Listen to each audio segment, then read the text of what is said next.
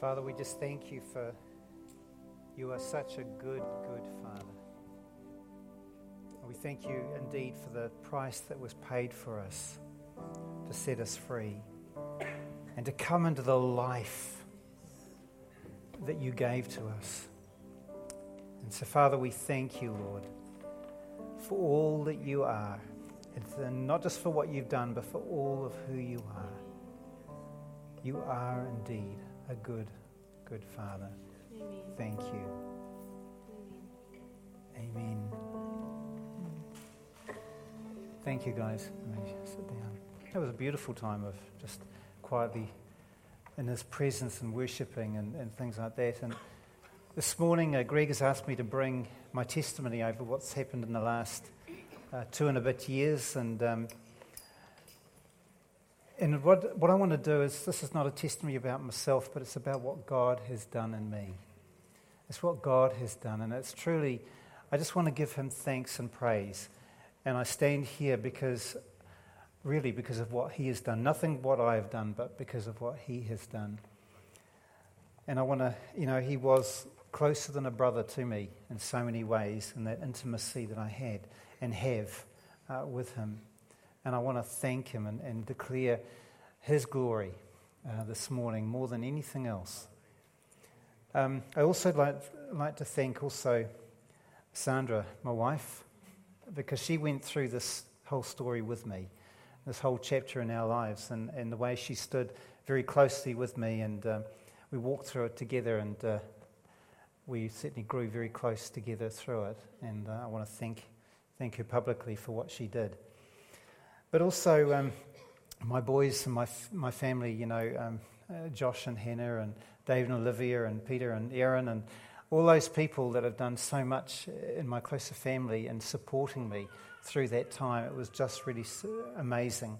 And particularly David, my son, who was uh, a paramedic, and uh, he was able to come in daily and uh, do my um, um, almost blood pressure tests and, and all the different things. And that he, they do. And he was just magnificent and, and also uh, often went into the ambulance with me to hospital. And uh, he was just really very, very supportive in that way. Um, and also, once I had the f- fourth operation, um, he had to give me injections every day. And uh, Sandra saw that uh, uh, he was doing it and thought, oh, I've got to learn how to do this. I've got to learn how to do this. So she attempted to have a go. I ended up the first day with a very sore, sore arm, but she did get better. She did get better. So if, if Sandra offers to help you with um, a needle, all I can say is, run!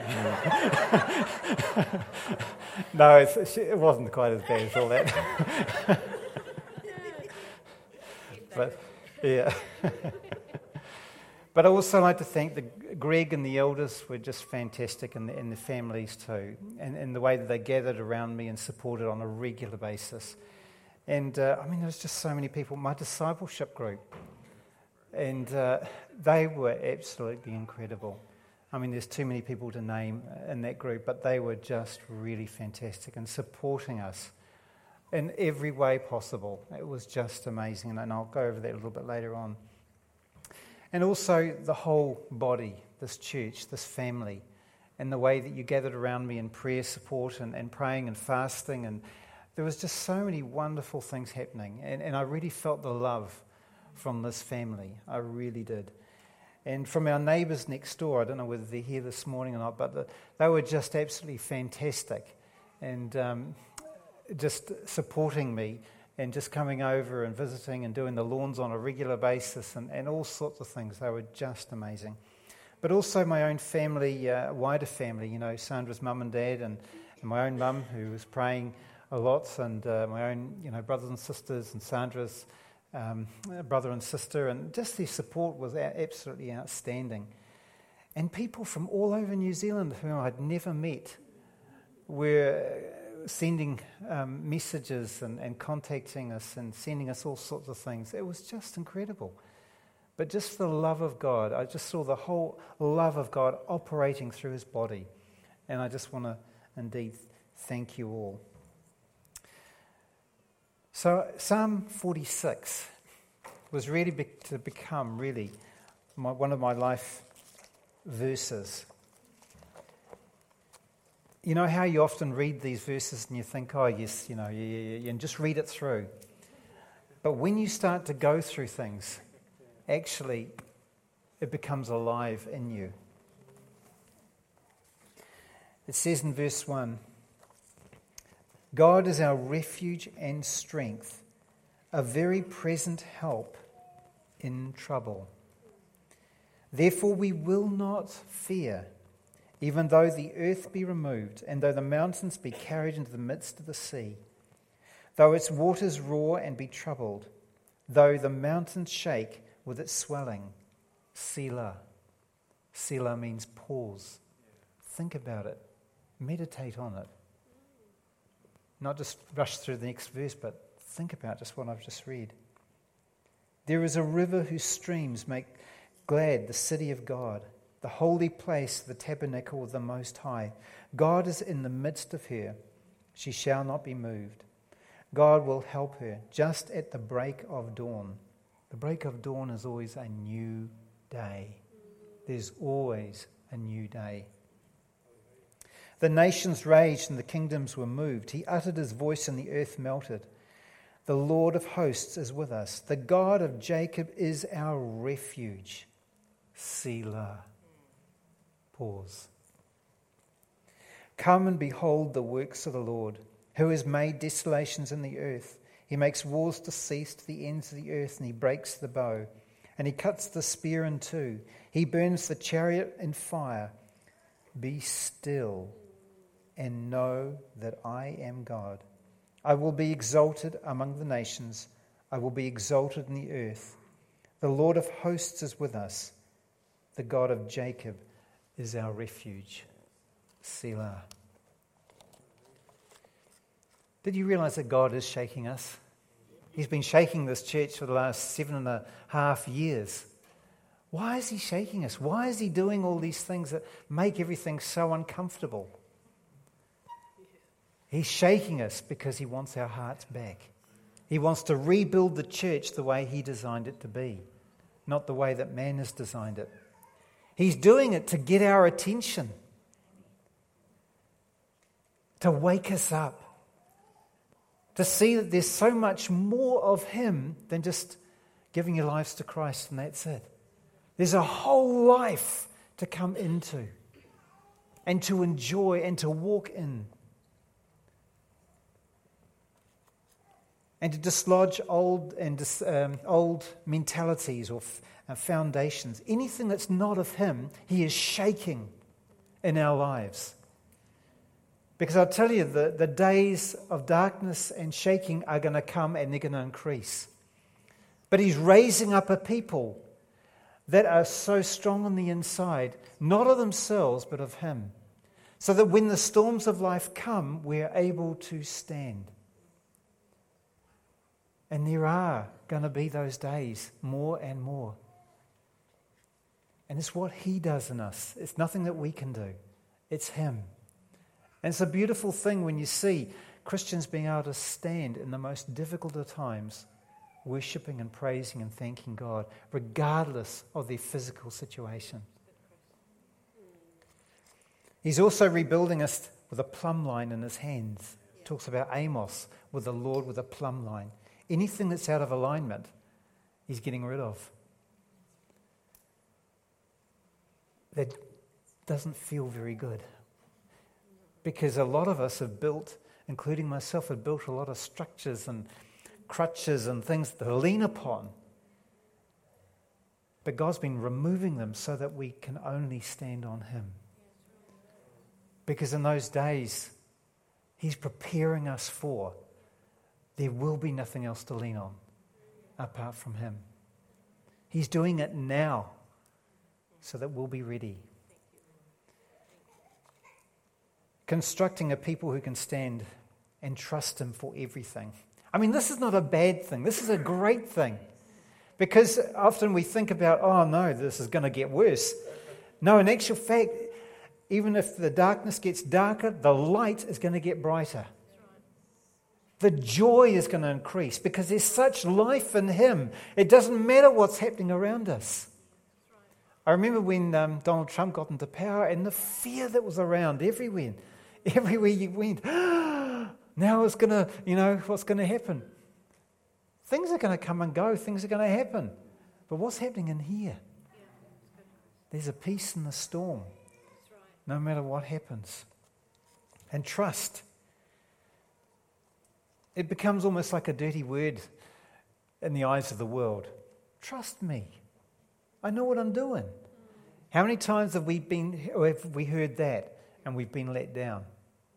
How many times when people have broken that trust that we've become hurt, that we've built up this wall of resistance against anyone that wants us to trust them, we put this arm out saying it will do it at arm's length. But you see, God's trust and man's trust are totally different. And I was to come to discover more and more how trustworthy God was. When I had nothing left, He came through over and over and over again. He is trustworthy. And I can speak and stand here today and testify and give Him glory because He is trustworthy. Proverbs 3, verse 5 to 6 says this Trust in the Lord with all your heart. Not with just a little bit, but with all your heart. And lean not on your own understanding. In all your ways, acknowledge him, and he will direct your paths. You know, often we, we say, Yes, Lord, we will trust in you. But I'm still trying to work it out. I'm still trying to figure it through. I'm still trying to put all the dots together, and, and I'm still trying to do that. And I feel that there's someone here this morning that needs to hear that this morning.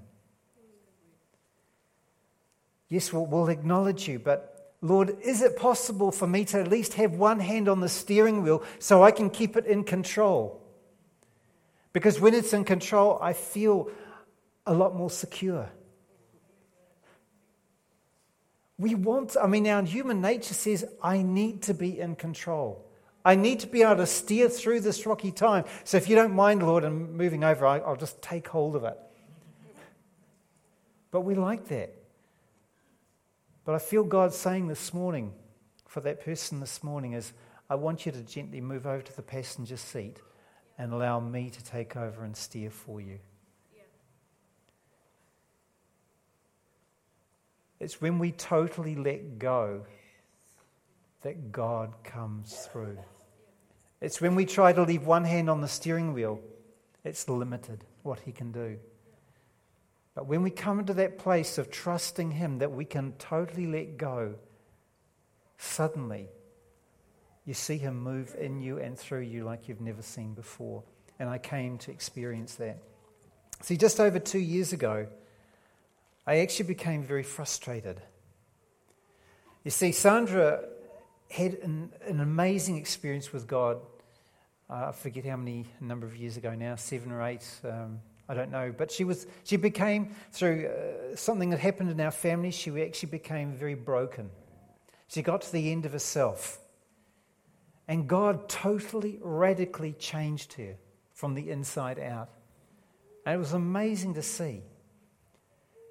But the more I saw the genuine work of God in her heart, the more I realized how hollow my walk with God was. And so I desired that, but I couldn't do it. The more I tried to do what she was doing, I couldn't do it. In fact, she was doing nothing. It was God doing it in her.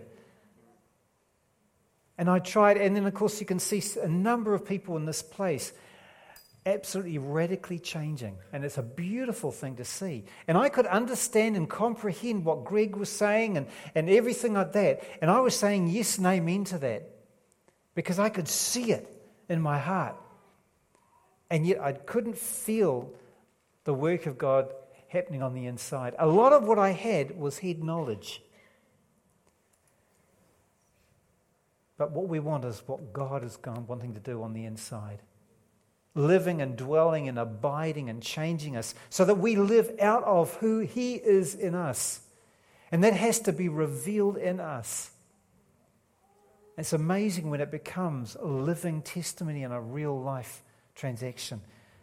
But at that stage, I'd realized, and I'm not ashamed to admit that, because when you've seen the authentic, you don't want what you had.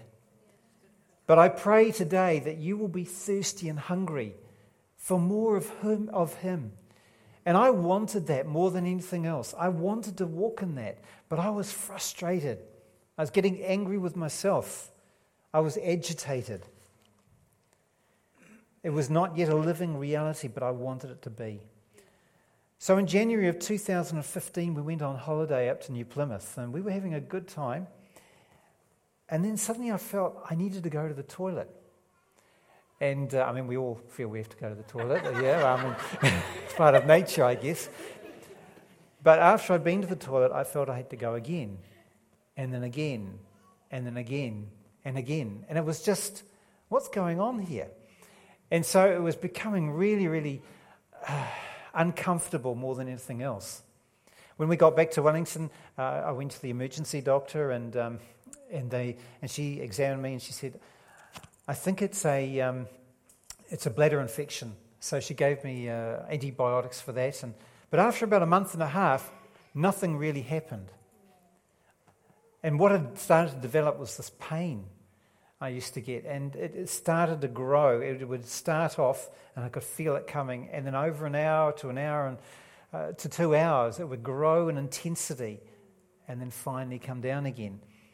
But my doctor saw me next, and he thought it was possibly the prostate gland. So he um, also gave me a whole lot of antibiotics. But after about a month and a half after that, things still hadn't improved. In fact, the pain was getting slightly worse. So um, uh, my doctor referred me to a urologist, a specialist, and I went to him and he said, Oh, look, it's okay. All it is is the, uh, the muscle spasming, and that's where the pain is. It, will it'll go away eventually, so nothing to, to worry about. And eventually it did. After about five months or more, finally the pain in that started to subside. And I mean, the frequency was off and on, but uh, it had at least improved. But I got to the end of it, and I was thinking, that was an interesting experience, but I still felt hollow. You see, what I'd done more than anything was I always did what I always just knew to do. And that I was under attack and I had to fight it. And that's how I always did it. It was an attack from the enemy. So I, I was a very strong person on governmental prayer, praying governmentally over yourself and declaring God's word. But somehow it just felt hollow this time. I don't know why, but it did. And uh, the funny thing is, I'd put God in a box without realizing it. See, this was the situation, and this is the answer. And sometimes we can do that, and I know I had. We, we see everything in one, one thing. In one situation, this is the answer. It's like a formula where we just click our fingers. But Jesus never walked that way. He always did what his Father told him to do. He only did what his father showed him to do. And each time it was different. It wasn't a set formula. And even today, as I share my, uh, this testimony, it's not a set formula. I don't want you to say, you know, this is what Chris said and this is how it should be done. No, it's going to be different for all of us. What is God saying? And that's what I failed to do, really. I failed to ask Him what are you saying? What are you doing? Now, don't get me wrong, I believe in God praying for healing. Absolutely, yes. And I want to see more of that. I also believe in governmental prayer. I believe in declaring what God said and over me. But it was simply, what is God saying for that situation? It was like his disciples were walking by with Jesus and they saw the man born blind from birth. And they said, Who sinned, him or his parents? You see, that was a little box. That was the standard answer of those days. And yet, what did Jesus say? He said, Neither this man nor his parents sinned, but that the works of God should be revealed in him. And yet, we can write it off. And yet, God didn't want that at all. He was showing me something different. You see, I'd been a Christian for a long, long time, for over 30 odd years. Without realizing it, I had God figured all out. And we can fall into that trap so easily. And that's what I had done.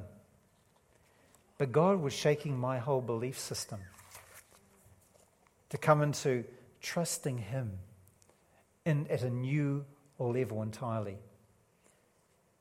Do you remember the blind man who um, somebody brought uh, Jesus this blind man? And so Jesus took him outside the city, out of his comfort zone, into a place that he wasn't familiar with.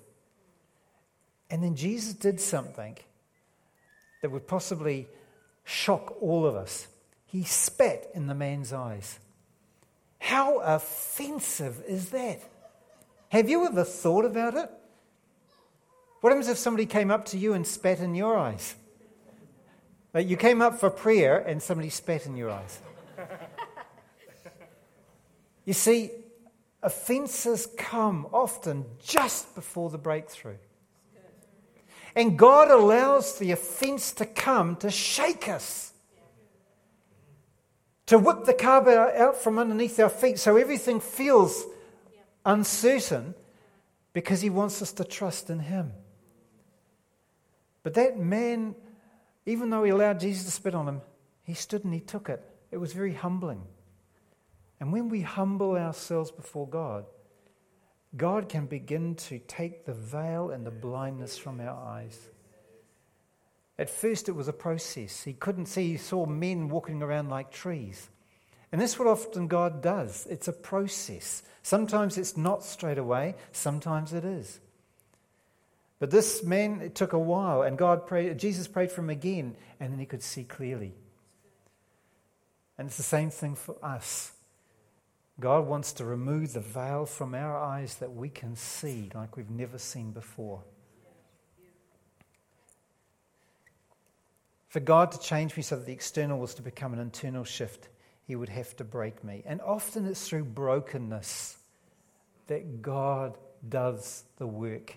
It's when we get to the end of ourself, when we don't have any strength left, when we don't, can't configure our own ways or anything like this, we've got nothing left in the tank, that's when He moves. It's the most beautiful thing. Not at the time, though. Storms will come. You know the story, the story about the two houses. One was built on sand and one was built on the rock. Did you realize that they're both made, rock and sand are made from the same substance? Rock is formed over thousands of years through pressure and through fire and through heat. But sand is caused from the erosion of the rock. And sometimes our faith can be eroded by the trials and the storms that come, or by what man says, or by this or by that circumstance. And sometimes we can end up chasing after a little grain of sand rather than standing on the rock. And we can build our whole lives around different grains of sand. So when the storms actual, actually come, suddenly, whoosh, where's God? Where is He? Sometimes it's because we've known Him just purely as something that's out there rather than Him being in here, strengthening and building us. And that's the most amazing thing. God's trying to build us like a submarine. The pressure in the submarine is greater on the inside than that on the outside so that you can go deep in the water. And God is wanting to build that within us so that when the storms come, we are able to stand on Him because He's in us. Greater is He that is within us than He that is in the world.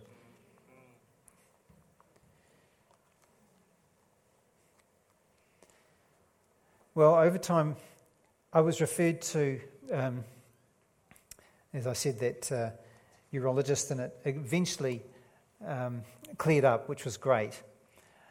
But in October of 2015, the pain and I mean hit, and it hit really hard. Suddenly, the frequency returned to what it was before, and this time, though, there was blood in the urine. There was lots of blood, and um, the pain intensity was a lot worse than it was at the beginning of the year. So I went back to my doctor, and he um, rang. Uh, sorry, I'll come back to that part in a minute, but. Um, I remember lying on bed on, on the bed, and I was in agony. I was writhing on the bed, and I remember crying out to God, and I said, "God, take this pain away." Literally, this time I had nothing in me to fight it. I, I couldn't pray governmentally. I couldn't do anything. I was totally at the end of myself. I needed Him. And it was amazing. In that pain, in that writhing, as soon as I prayed it, I heard his voice so clearly. He said to me, Be still, do not fear. Can you trust me? And there was a pause. Can you trust me? Will you allow me to take hold of your hand and lead you through the process? It was clear as anything. You know, the pain didn't go, but I was filled with such peace and love. And it was the most incredible experience. Just being, I was just being filled. It was just so real, it was so tangible. But it was a defining moment. I had to respond. He said, Do you trust me? And I remember saying, Yes, Lord, I surrender to you and your process. Please help me. It was an amazing, it was an amazing experience, one that I will never forget. Later, about a week later, the elders uh, came over and they anointed me with oil. And I remember Greg prophesying almost exactly those same words. In fact, he had a song there about holding, taking hold of his hand that he, he described as well. And I sensed this love welling up within me and a peace and a joy in the midst of pain and uncertainty. It was incredible. No matter what I was going through, I just had this feeling of God's got it all under control. It's amazing when you're in the midst of, I didn't know what the pain, what was causing it or anything. All I knew was God had it under control. If He said He was going to walk me through the process and to trust Him, all I had to do was to be still and not fear. So, um, 2 Corinthians chapter 4 verse uh, chapter 4 verse 16 to 18 says this Therefore we do not lose heart even though our outward man is perishing yet the inward man is being renewed day by day for our light affliction listen to that light affliction which is but for a moment is working for us a far more exceeding and eternal weight of glory while we do not look at the things which are seen, but the things which are not seen. For the things which are seen are temporary, but the things which are not seen are eternal. Isn't it amazing? These verses became so alive to me during this time that no matter what I was going through, He was my strength. It was like the outward man was certainly perishing, but the inward man was being renewed. There was life in here that I hadn't had before or for a long, long time. Anyway, um, my doctor was really concerned, and so he rang up the urologist, and he'd retired. So he had to get another one, and he, and he got this Zimbabwe uh, guy who was really, really amazing. And he didn't muck around. He got a camera into the bladder to have a look, and um, he discovered there was an ulcerated growth in, in the bladder. And uh, he said, uh, as far as he was aware, it wasn't cancer. He didn't think it was, but he would need to do a biopsy to actually uh, make sure it wasn't. Um, I do remember saying to somebody that uh, that they were going to do an autopsy. And suddenly realized what I'd said. Whoops, that's just a little bit too far. so you've got to get your words right, hey? but a biopsy. And it was interesting. We knew it was a growth, we knew it was ulcerated, and it was um, pretty bloody looking if, if you, you, saw the pictures of it. Uh, um, I'd show you, but I'm sure some of you would run out. it was looking pretty awful.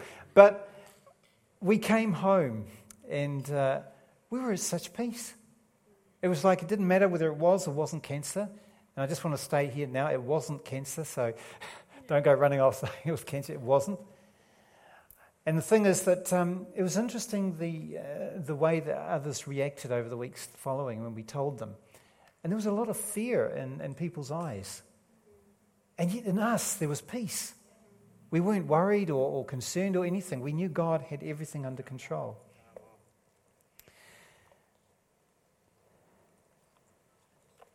Romans 5, verse 1 to 5 says this Therefore, having been justified by faith, we have peace with God through our Lord Jesus Christ, through whom we have access by faith into this grace in which we stand and rejoice in the hope of the glory of God. And not only that, but we also glory in tribulations, knowing that tribulation produces what? Perseverance. And perseverance, character. And character, hope. Now, hope does not disappoint because the love of God has been poured out into our hearts by the Holy Spirit who was given to us.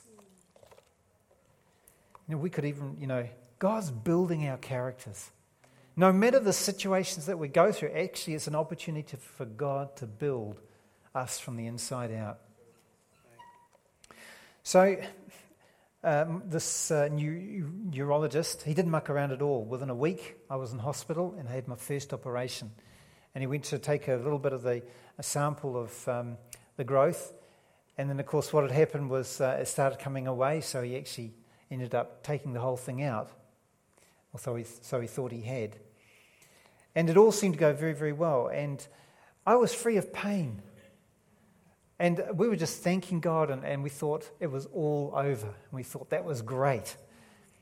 But stage two happened.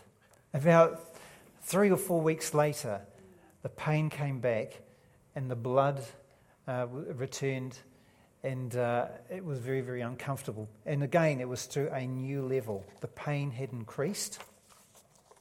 Again, I heard his voice Can you trust me? It's a beautiful thing to know that God walks through us through every stage of life. He never leaves us nor forsakes us, that He is there. And again, I surrendered to His process. In the months that followed, I ended up being taken to hospital a number of times to try and get the pain under control they administering morphine. And I remember being in the back, uh, back over there uh, seat, and um, I became, suddenly the pain hit, and I was in agony. And um, some people gathered around me and helped me out there. And it was uh, really good that Dave Huntley was here. And those that remember Dave, he was a, um, a, chopper pilot with the paramedics with uh, the Westpac rescue helicopter. And um, he uh, called an ambulance. It was a shame about not calling the helicopter. That would have been, would have been a, a neat ride. but anyway, he called the ambulance. And to cut a long story short, we went to the hospital. And we actually ended up on the busiest day on record at Wellington uh, Accident and Emergency Place. The, the whole room out there was packed with people. But because you come in an ambulance, you get wheeled straight in. And not only that, there was one cubicle left, and it was the only cubicle with a toilet. And that was a real blessing, I'll tell you. when you're having to go all the time, that was uh, an amazing thing. And uh, they, they hooked me up with morphine and everything like that. And, and I just remember um, the curtains were closed, and Sandra started playing a beautiful, quiet worship music. And um, you could hear all the, the, you know, how they have the intercom going over and uh, code two and, and cubicle so and so and code three in the air and all this sort of thing. And you could hear the rushing of feet and the things going backwards and forwards. And yet, in the cubicle we were in, it was like we were in a different world. And there was worship. And uh, it was like being lifted up into the heavens. It really was. It was the most beautiful experience and time with God.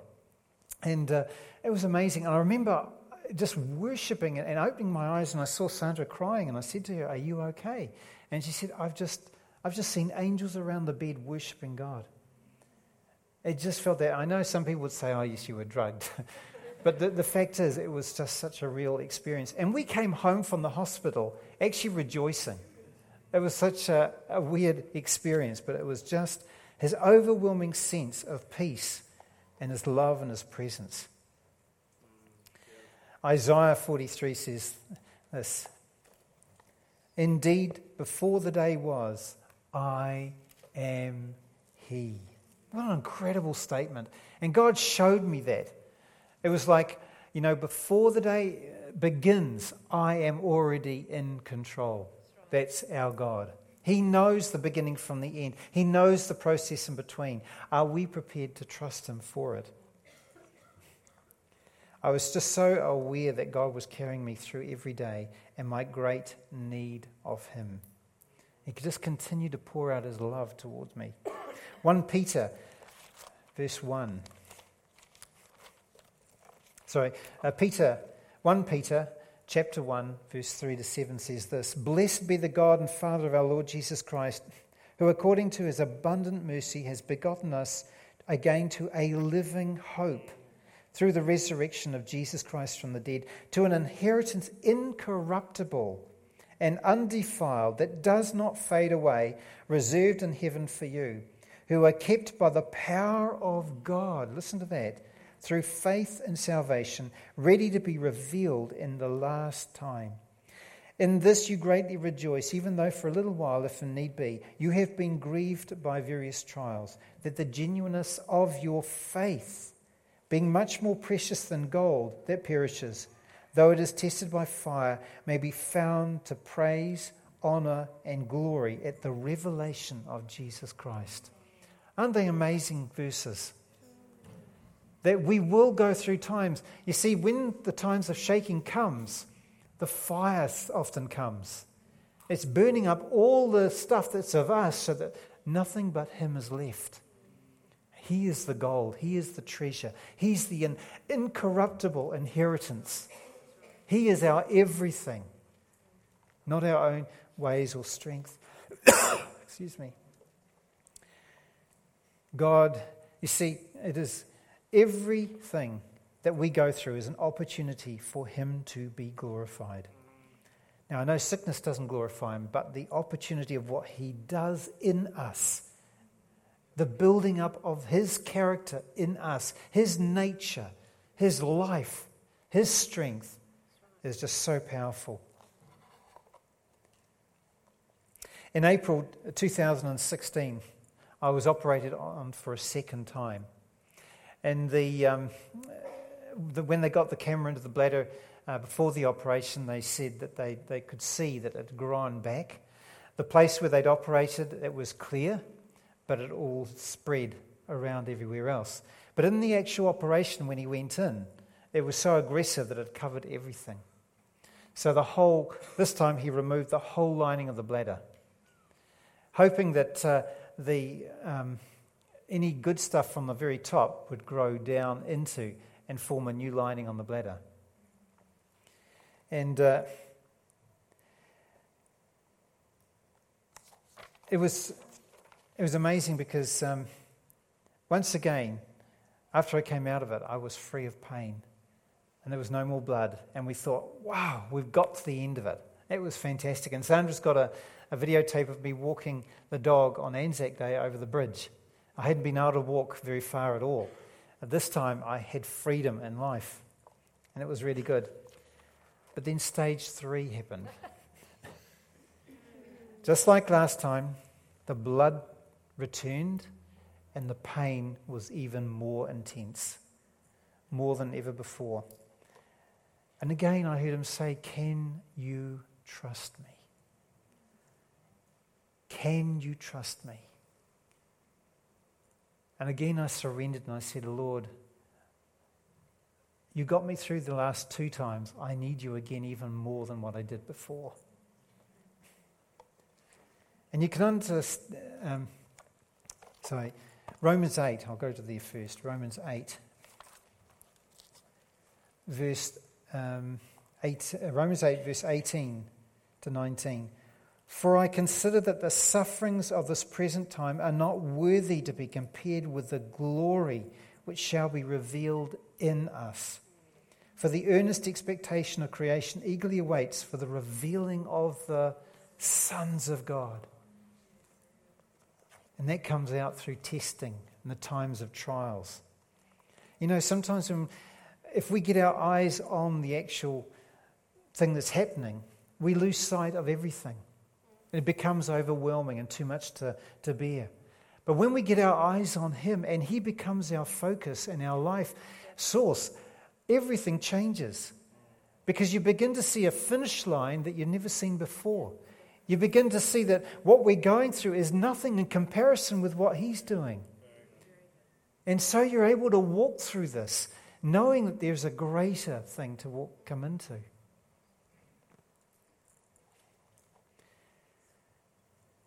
You can, you can understand now why Paul and Silas were sitting in the prison, beaten, bruised, blood, swelling, in a place that stank, that was damp and dark and horrible.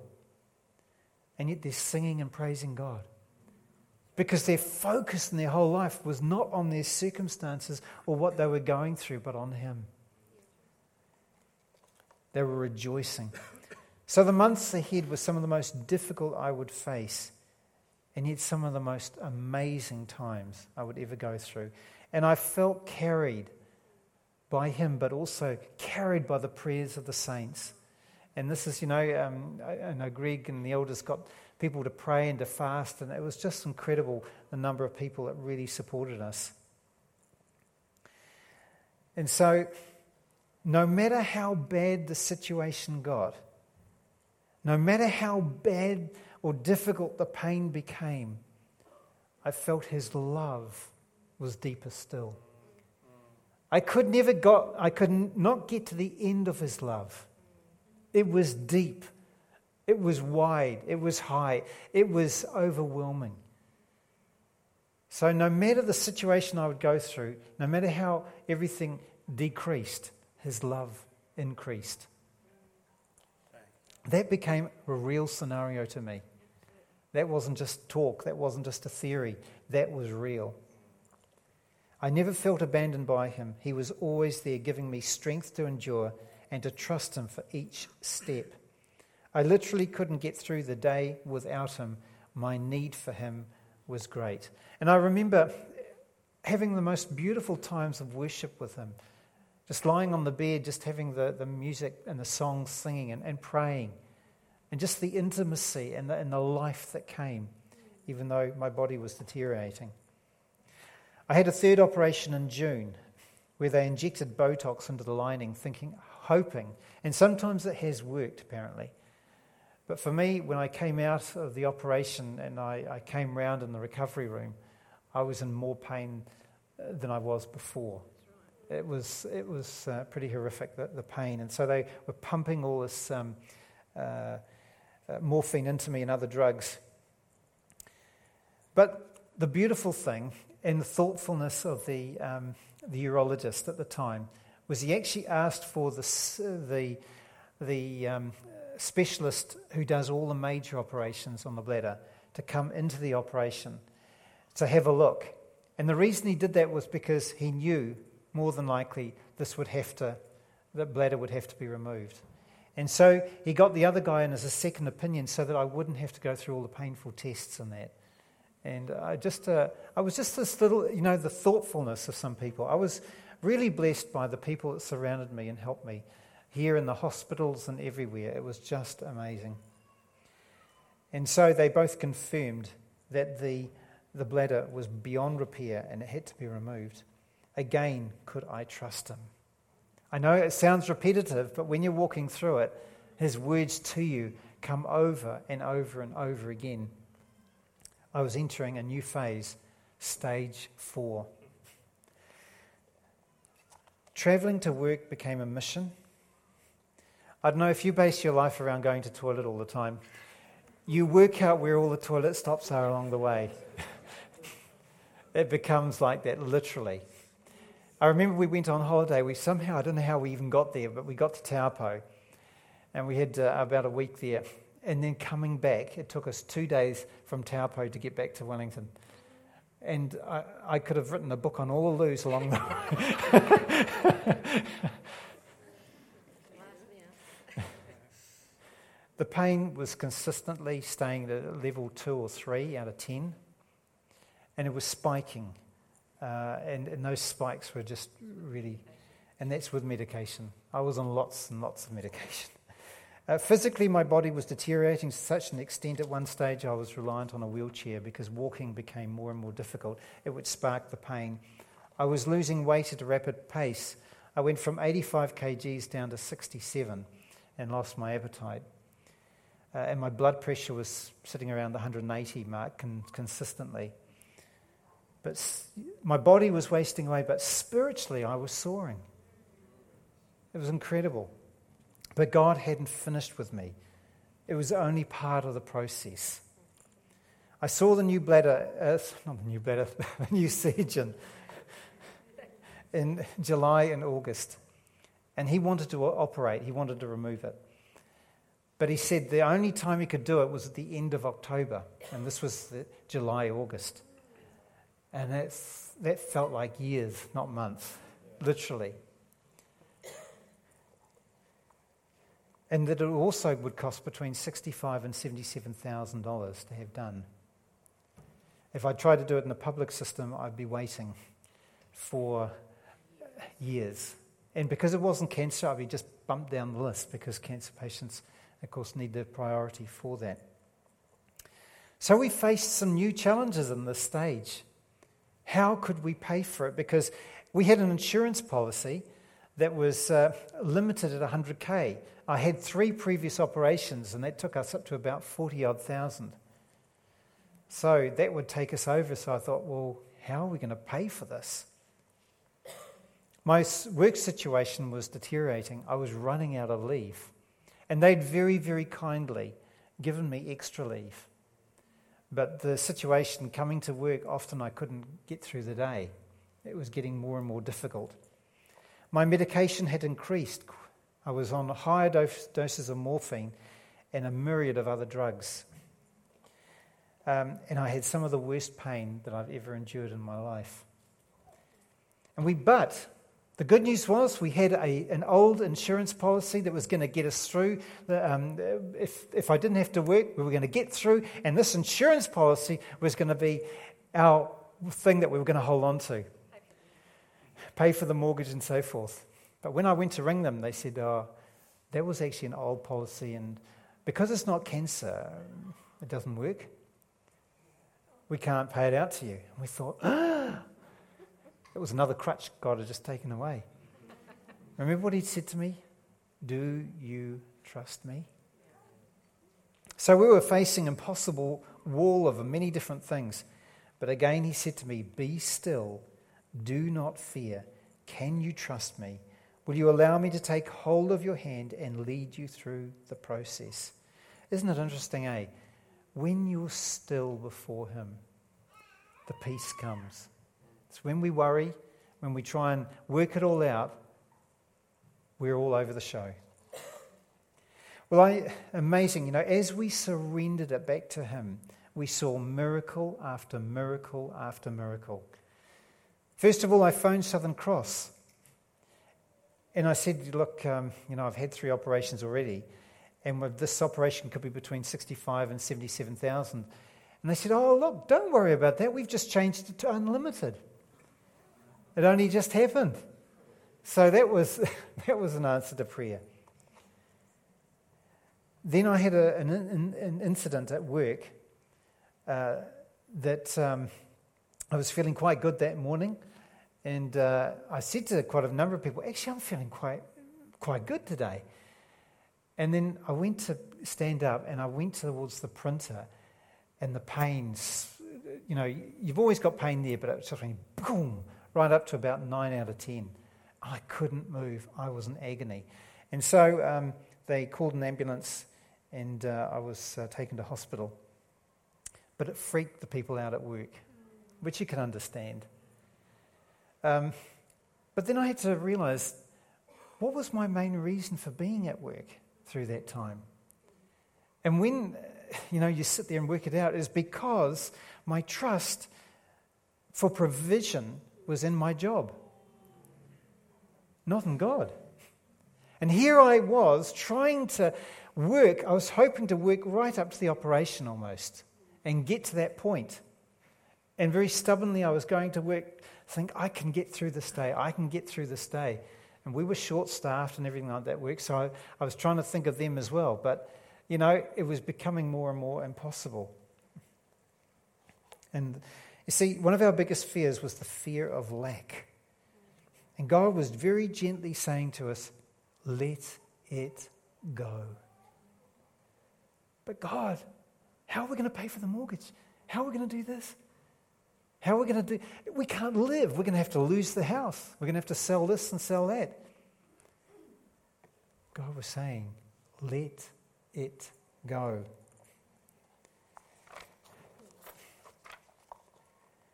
Somehow our focus in that little part was shifting more onto what we were losing rather than what we were gaining. It's funny, you can be right in the midst of, of God's love and everything like that, but we can shift our eyes just like Peter in the storm, and when, well, in the boat, and Jesus calls out to him, Come.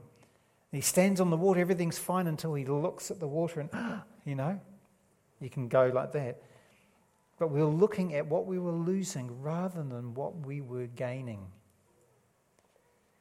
We still were trying to do bits of it now in strength. And so we wrestled with it. Could we let it go? We trusted in God for other things, but could we trust Him for this? And then another three weeks later, um, I woke up one morning not feeling very well at all. I went to the toilet. Instead of urine, it was blood. And it was thick blood. And it was um, clots after clot after clot after clot. The pain was out of this world. It was the worst pain I've ever experienced. And so uh, I was taken by ambulance to hospital. And uh, I remember um, drifting in and out of consciousness. And they, they, I remember a team of people working around me and things like that. And, uh, um, and I remember thinking, Am I going? You know, is, was this it? And I remember saying to Sandra, don't forget. So I said, I'm a donor. And then she said to me, and she leaned over to me and she said, Dear, I don't think they want your bladder.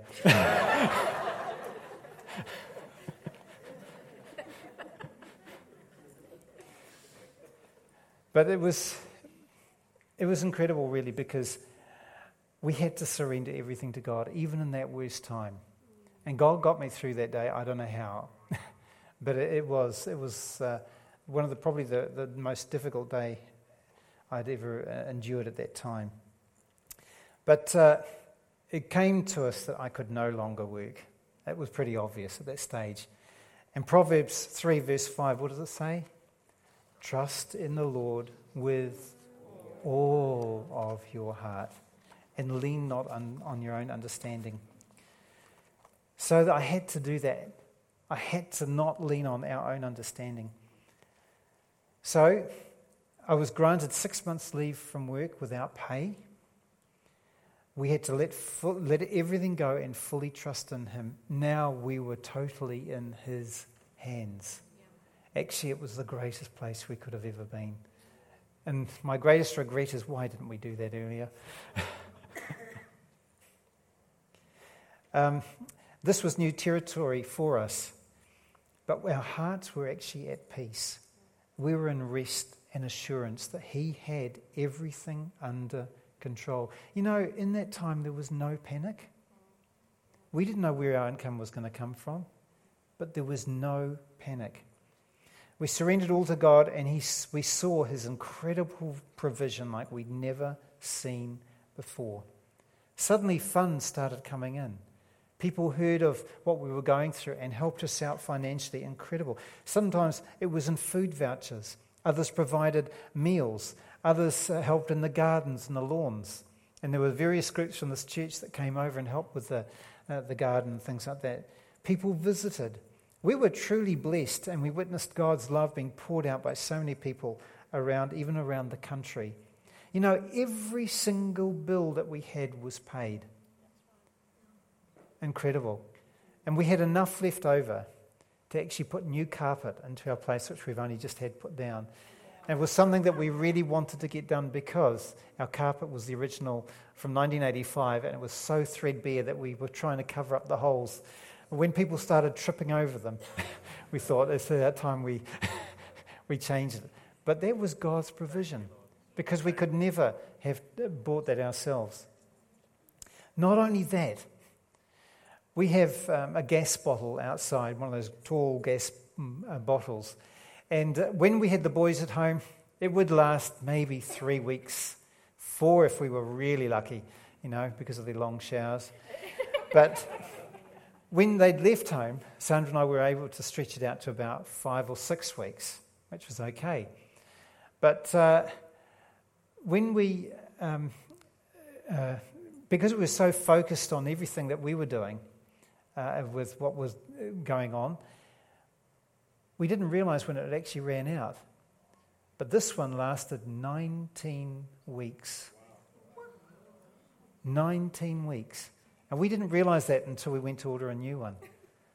That's incredible, his provision. And that was just before I was about to go back to work. Isn't it amazing what God can do?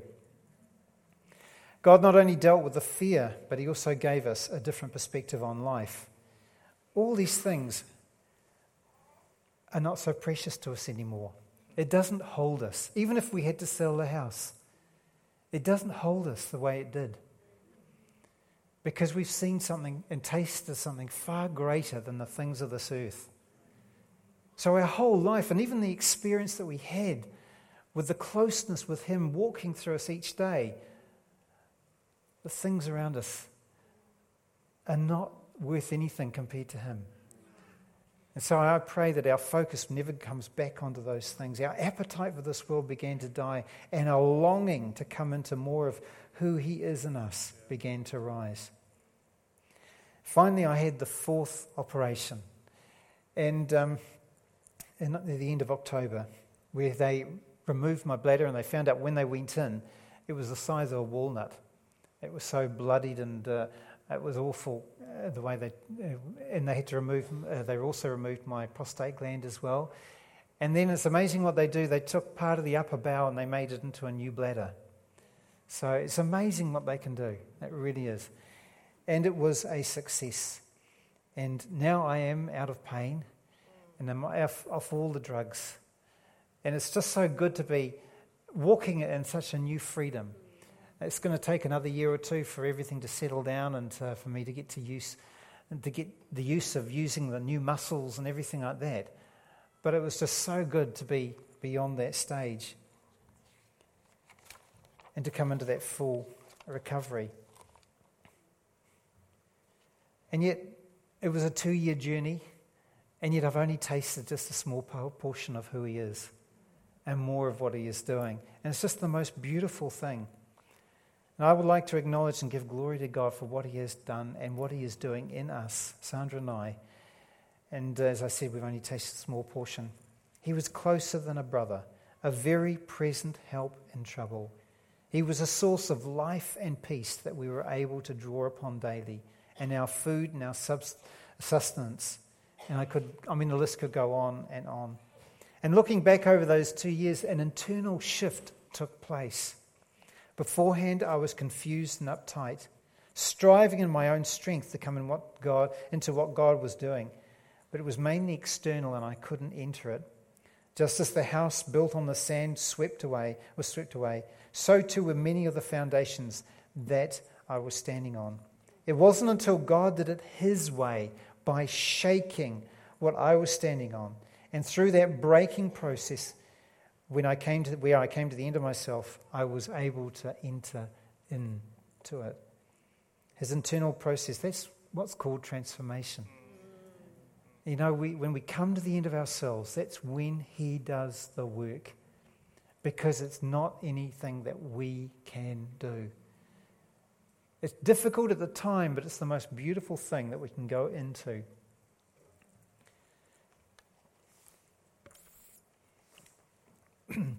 this time I was able to let go and surrender. And the fruit of it was love love, joy, peace, long suffering, patience, gentleness, and self control. It just flowed out. I didn't have to try and produce it, I didn't have to try and practice it, I didn't have to try and declare it. It was something that just flowed out. And when a genuine work of God is being done in us, when the other storms come, it's what flows out of us. That's important. Because we can try and practice it in our own strength, but when the storm comes, what's really in us will come out.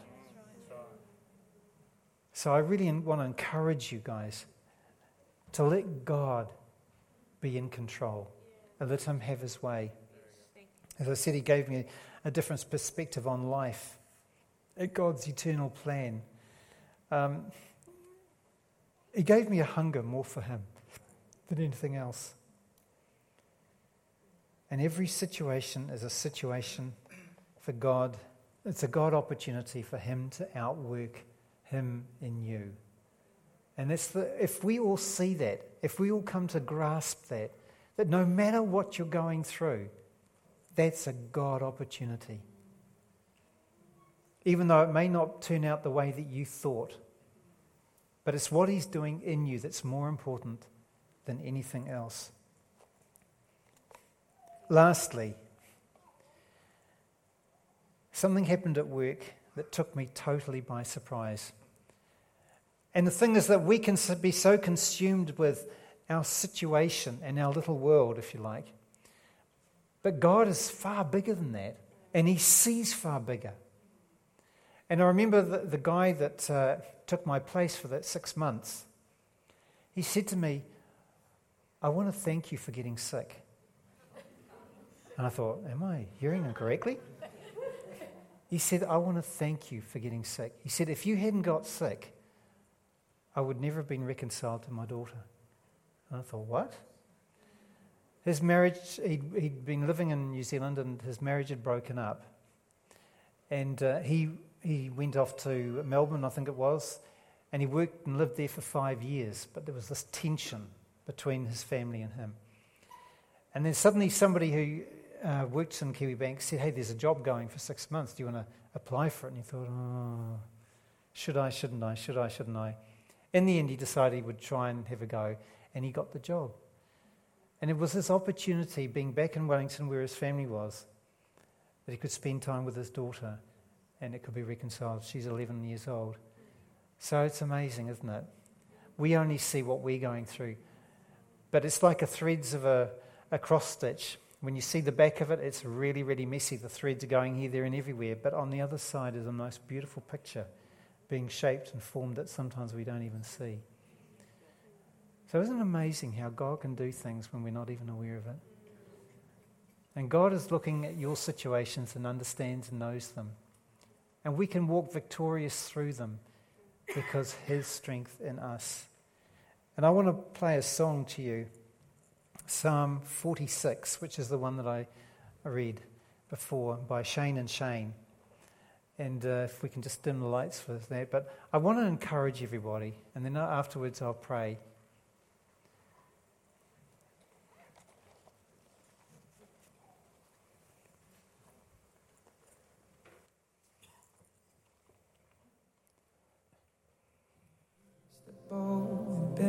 The spear turns the waters to sea. Almighty One of Israel, you are on our side. We walk by faith in God who burns the chariots with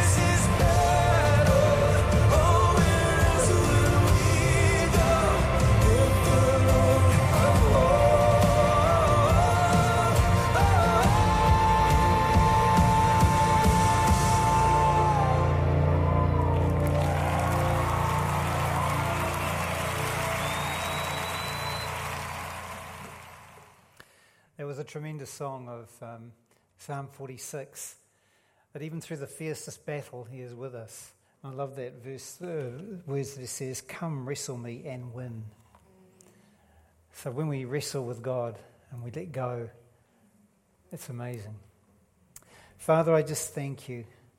I thank you, Lord God, for what you are doing in this place. And I thank you, Lord God, that uh, you're building a people that no matter the circumstances that we go through, that we can stand in you. We can be victorious because of what you are doing on the inside of us, regardless of what's happening on the outside. Father, I thank you, Lord God, for your love us toward us, to walk us through every situation. That you never abandon us nor leave us, that you are fully trustworthy.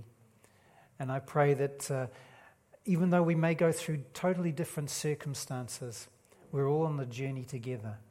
And I pray that we'd be able to encourage each other and help each other along this road. That we may all walk together, helping each other in so many different ways.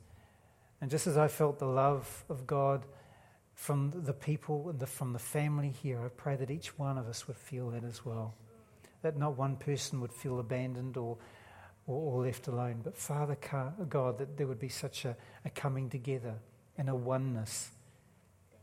Father, we just want to rejoice and thank you and bless you. Because, Lord, it's nothing that, that we have done, but it's all what you have done in us. Lord, continue that work. Thank you, Father. And everybody said, Amen. Amen.